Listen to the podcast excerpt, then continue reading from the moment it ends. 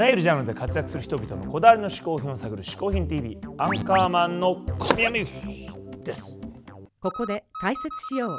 好品とは風味や味摂取時の心身の高揚感など味覚や収穫を楽しむために飲食される食品飲料や喫煙物のことである。この概念は日本で生まれたものであり日本独自の表現である。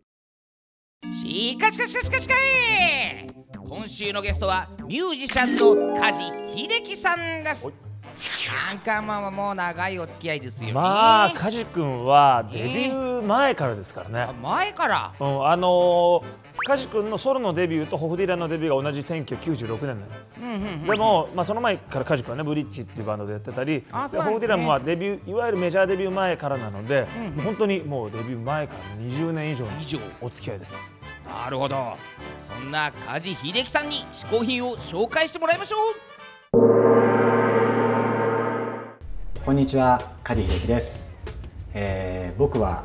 えー今年ソロデビューをして20周年を迎えました。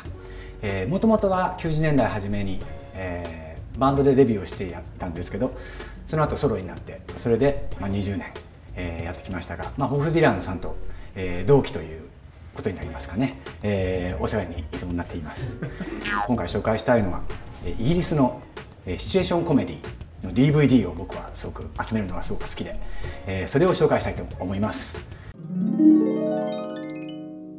えーまあコメディを好きになるきっかけっていうのが実はあってですね。最初は実は90年代半ばぐらいにあのアメリカのサタデーナイトライブっていう、えーまあねもう今でもまあありますけどあのそのサタデーナイトライブのビデオとかをレンタルで借りるようになってそれですごく、え好きになってですね。具体的に実際、は2000年代初めぐらいにですねあのイギリスに滞在した際にあの見た「アイム・アランパートリッジ」というシリーズがあってですね、えーこれはですねえーこれは僕はこういう感じで DVD ボックスを持ってるんですけどこれが本当にすごい面白くてあのスティーブ・クーガンっていうイギリスでねイギリスのコメディアン、えーしかもあの俳優としても今でもすごもうものすごく有名な、ね、それこそナイト・オブ・ミュージアムとかえーナイトミュージアムだったりとか、えーそういうハリウッドの作品にも出てるぐらい有名な俳優さんがいますが、えー彼は本当すごく面白いコメディアンで特にこの「アイム・アラン・パートリッジ」っていうのはもともとテレビの、えーそれこれは役役どころなんですけど、まあ、役どころというかそのキャラクターの、えーは BBC のテレビの、えーそういう、えーキャスターをやってたやってるんですけどそういうねあのワイドショーのその司会というか、えーそれが、えーなんていうんですかねそれをクビになって、えーノーリジっていうあのイギリスの田舎町の、えーラジオ、えー DJ になるんですね、えーまあ、そういう話なんですけどとにかくこの人がすごくこうなんかもう時代遅れも甚だしいようなキャラクターで、えーもう音楽かけるって言ったらもう80年代のもうなんか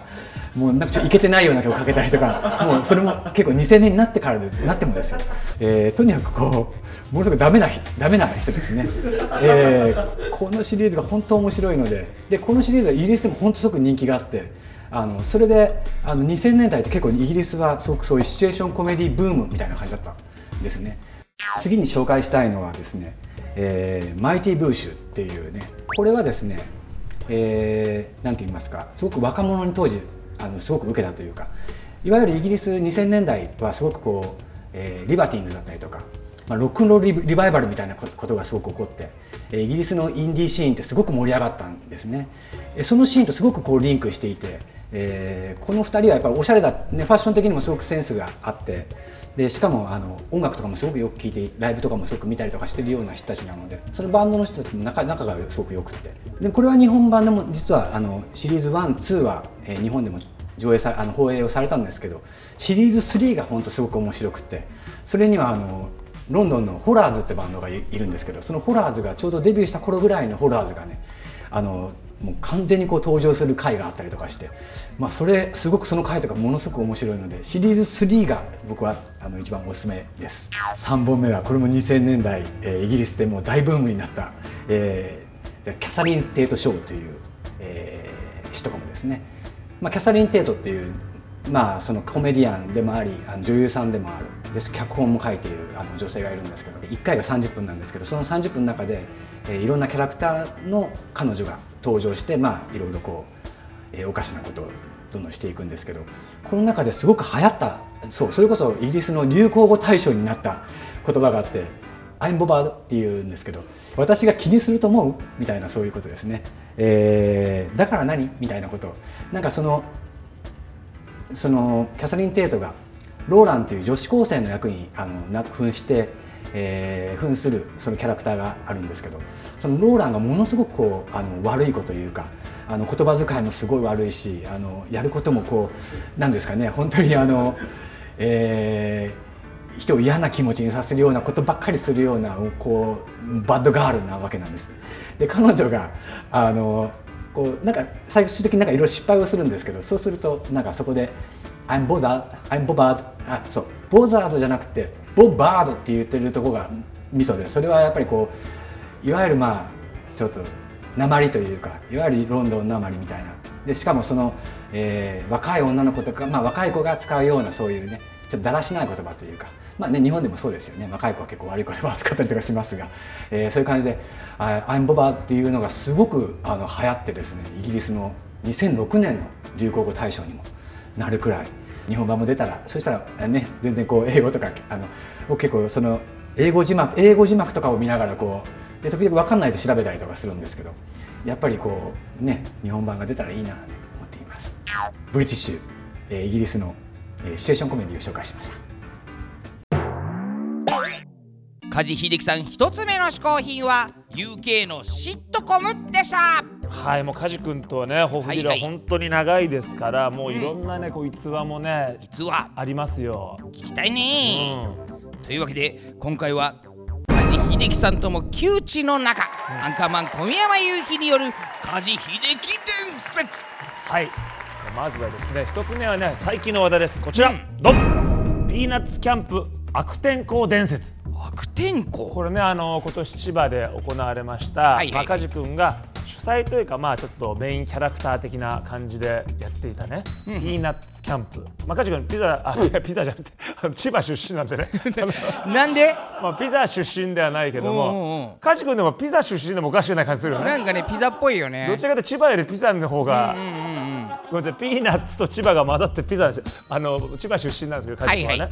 い。でこのピーナッツキャンプもう初日僕ら2日目にホフディラ出たんですけど、初日がとにかくまあ台風。もああそうなんだ。う嵐みたいなとんでもない状況だったんです、で言いながら真夏なのでもう雨がズワーって降って、大変な後に今度晴れると、晴れたら晴れたで蒸し風呂みたいな感じなんだよ。ああ湿気が。でももう本当に大変だったらしいんですけどみんな大変だ大変だったんですけど梶君はほら、イメージキャラクター的なところもあるから、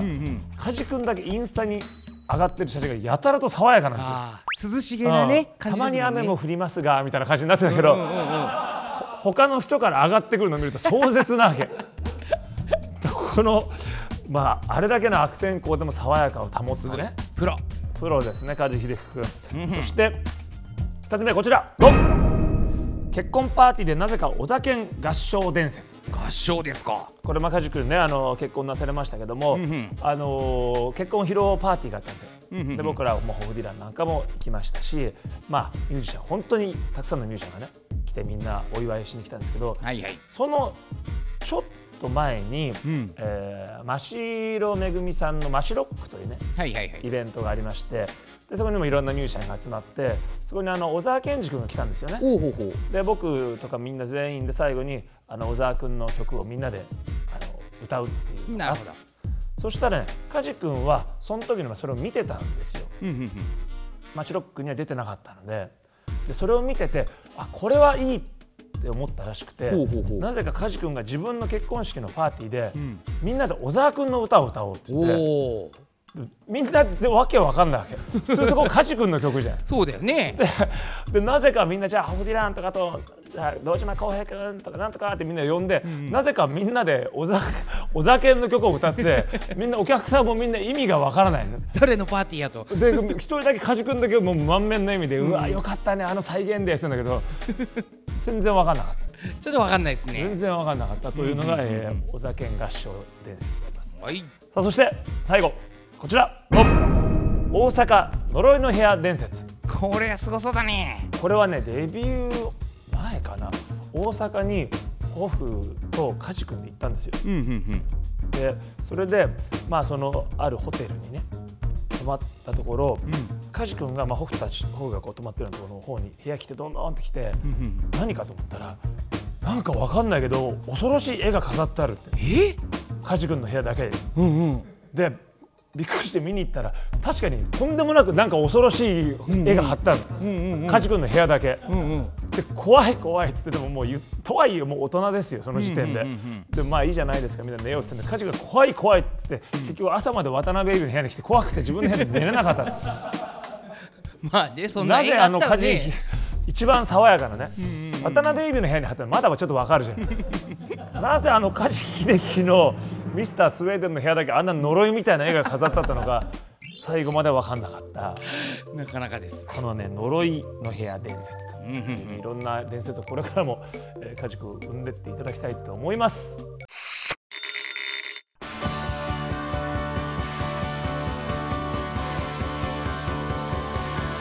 ホフディランデビュー20周年記念ツアーノーベル音楽賞。